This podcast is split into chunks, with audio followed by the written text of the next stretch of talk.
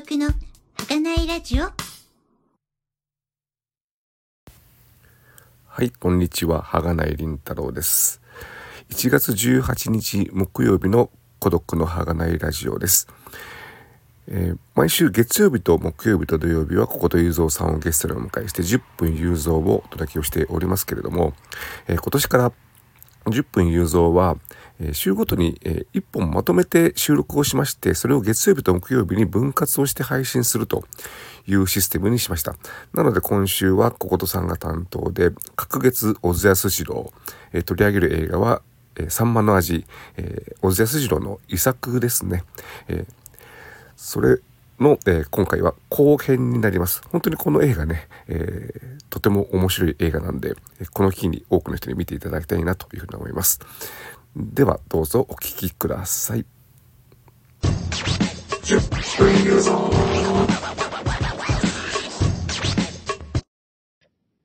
まあ、ということでですね、まあ、これが、あの、えー、いわゆる小津安二郎さんの遺作となる、ええー、サンマの味というですね。え僕ねサンマの味とね、うんお茶漬けの時間とちょっと勘違いしてるああ、はいはいはい。そうそうそう。はい。これが最後なんですね。どうかな。まああの、さ確かにカラーだしね。ええまあ、他の作品もそうかもしれないですけど、あんまりタイトルで意味があるのかないのかっていう、小津安二郎の作品って、そうだよね。ええまあお茶漬けの味はお茶漬け食べてるシーンはありましたけど、で 今回3番出てきませんよね。あんま出てこないもんね、今回ね。はい。特にどっかでサンマ食べてたかなと思ったけど、ね、なんか、あの、みな、あの、この、し主人公が利用するようなちょちょっとしたね、あの、ええ料亭まではいかないかもしれないけどね、はいそこなんかも、ちょっといい風なとこなんで、あんまりサンマっていう感じじゃなかったね。ハモ、ハモ出てきますけどハモが出てきましたけどね。ええうん。ハモね。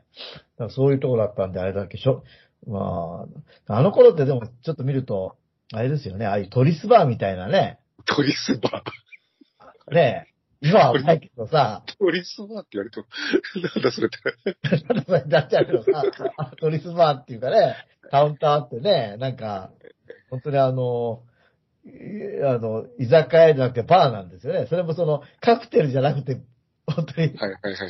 ウイスキーだけ飲ませるみたいなはい、ねそういうのがやっぱああったんですよね。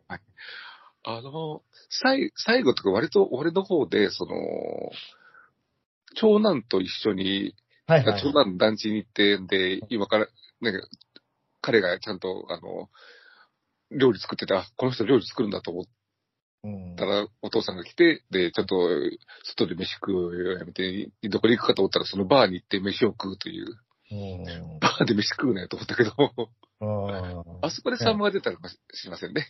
そうだけど、なんかね。うん。まあ、あの、まあ、長男はまだね、あの、子供もいなくて、うんうん。妻も働いて、何してるかわかんないけど、働いてる模様で。そうそうそう。ね、まあ、そういう意味では新しい時代は感じ、あんまりね、あの、あの、妻で頭が上がらなくて、はいはいはい。まあ、あの、そういう状況でしたもんね。ええまあ、あの、へ変な言い方ですけど、出てくる女の人がみんな美人っていう作用があるんですけどね。会社、会社に行けば美人。ねそれがまあ、仕方がない。え。ね言わないお約束。まあ、お約束ですけどね。まあ、それはそれでいいのかなと思いますけど、なんかみんなね、なんか、あの、服装なんかもあの、あの、あの時代というか、まあ今でも通用するっちゃ通用しないことはないようなね、はい。ツーピースのね、ああいう、えあのええね、スーツみたいなね、女性は着てたりしてね。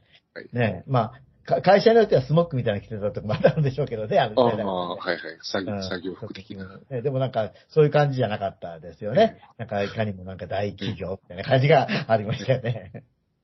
一方で、あのーその、お休みの日に、その、長男のところに、えー岩下島が来た後、三浦さんも来るっていうか、岩下島は和風、和装で来て、そうですね。三浦さんに至ってはスーツで、なんか、。同僚のところに日曜日に来るという、なんかよく、あ多分そう頃はそうだったんじゃないですか、もしかしたら。そう、そうなのかなっていうふうに思あって。あの、多分きっと、あの、大企業のサラリー、ホワイトカラーの人はああいう格好して、はいそうじゃない人も、その解禁シャツってなかった時間、昔ああ、解禁はいはいはいはい。で、あネクタイはしないけど、襟があるシャツみたいなさ、えね、白いシャツでよくね、ああいうの着てたんじゃないかなと思いますよ。休みの日でも。休みの日でも。あ会社に行くと同じような。だって学生は学生服着てたわけですから。ああ、なるほどね。はい。そうでしょ確かに。学生は休みの日も学生服着てるんですよ。そう。外、おなんかこう、高速でありましたね、なんかね。ねえ。外出は制服でみたいな。そうそうそう。だから、まだ、あの、そんなにこうカラフルなか時代ではなかったんですよ。カラー、カラーにする意味がどこまであるかぐらいのカラフルな時代ではなかった。確かに、私服、私服って言葉が残ってますもんね、すごい。うん。だからやっぱり、ね、いろいろ時代を感じさせる面白いよね。なんかこう、あ、1962年頃ってこうだったんだ、みたいなさ。あ面白い。あと、ね、あの、主人公が働いてるのは、あれ川崎ですよね。あそう、川崎っていうか、そう横浜川と崎の工場で、で、あの、えっ、と、堀江でしたっけ？あの、どうどうする？だから、これからナナイター見に行くんだって言って、あ、そうそうそうそうそうそう。太陽、今のベイスターズがまだ太陽ホエールズで、で、本拠地が横浜じゃなくて川崎にあったっていう。うん。だから当時ね、川崎はやっぱりそういう工場がいっぱいあって、人もいっぱいいて、で、労働者の、その、娯楽として野球があったのかなっていう、そういうことを考えさせられて、そうだね。あのであの、きっとあの、映画と野球っていうのが、そうそうそうそう。そして生活者の二大娯楽みたいな。いや、なかなかね、私がもう子供の頃っていうか、80年代なんかは川崎球場ガラガラっていうことで、それの代名詞的に、言われているね。はいはい。ええはいあの、外野席でカップルがイチャイチャしてるのを、こう、プロ野球ニュース的なところがこう抜いて、で、あミノボンタがなんか、あ、あの、チンプレーでアナウンスをつけるっていうのがああ、ありましたね定番だ。った。そんな球場だだったのに。そうですね。うんまあ、そういう意味でもやっぱり時代を感じさせてね。これはあの、見るのは初めてではないんですよね。初めてです、初めてです。あ、初めてなんですか？はあ、はあはあだから、ほとんど、あのえ、小津安二郎初めてですから。あ 名前とぐらいしか知らない。名前っていうか、映画名と名前ぐらいしかあ、映知らない。画名は、まあ、いっぱい出てくるんで知ってますけども。そういうことですよね。はいはいはいはい。はい。はい。わかりました。まあ、あの、今後まだね、あのはい、これが、どこまで遡れるかよくわかりませんけど、見ることができるか。まあ次、あの、次はあの、小早か、小小早川家の秋という、おー、そうですね1961年の作品がえー、大体1年に1作っていうようなペースで撮ってる。で、大体、大体秋ですよね。あ、そうですね。秋秋日和、秋日和もです。あ秋日和。彼岸花、東京母食。まあ、早春はちょっと早春ですけど、はいはいはい。東京物語、お茶漬けの味、爆臭、宗方姉妹、晩秋、うん、まあ、まあ、あの、春か秋って感じですかね。あんまり夏冬がこういう言われてるのはそんなにないのかなほら、ね、あの、英語大の、あ、あ、オータマクタヌーンって、じゃあ秋日和はなんて、なんていう英語タイトルなんだと思いますけども。そうですね。あーまあ、そういうことで、あの、どこまで遡って見れるかが、まだちょっとあ不明ですけれども、あの、世界中の多くの映画監督に影響を与えたという、この、はい。小津安二郎、えーを、まあね、あの、見見ていこうという企画でございます。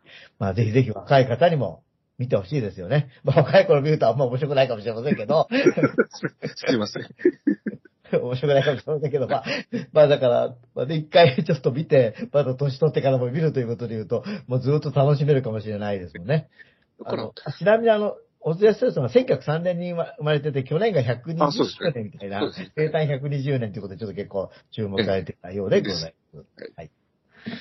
だから、多分初めて見るのにはこのサンマの味っていいのかなと思いました。そうだね。まあ、あそう、うん初めて見るにもいいと思いますよ。うん。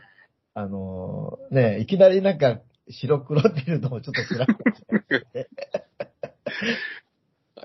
じゃあ、あとね、あの、かわいそうな東野栄二郎も楽しみにしてます。透明人かわいそうなんだよ。こう、あのね、これから出るやつもね、大体かわいそうだよ、透明人。なんか肉、肉、嫌われてんじゃないかっていうぐらいかわいそうだよ。小津安二さん。なんでそんなかわいそうな役になっちゃうんだろうみたいなさ、あの、あの、東京物語でもかわいそうだしね。そうか。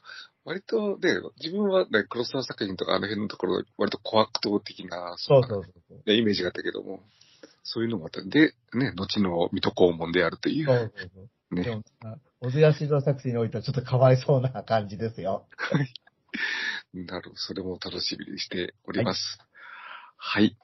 では、えーここまで、以上でよろしいですか？今回はね。はい。はい。また私の感想も、あのーいろいろまだありましたけど、それはまたの、後の作品の中でっていう感じで。はい。はい、了解です。はい。では、えーここまでお聞きいただき、ありがとうございました。ありがとうございました。またねはがない、りんたろうの孤独のラジオ。孤独の儚いラジオ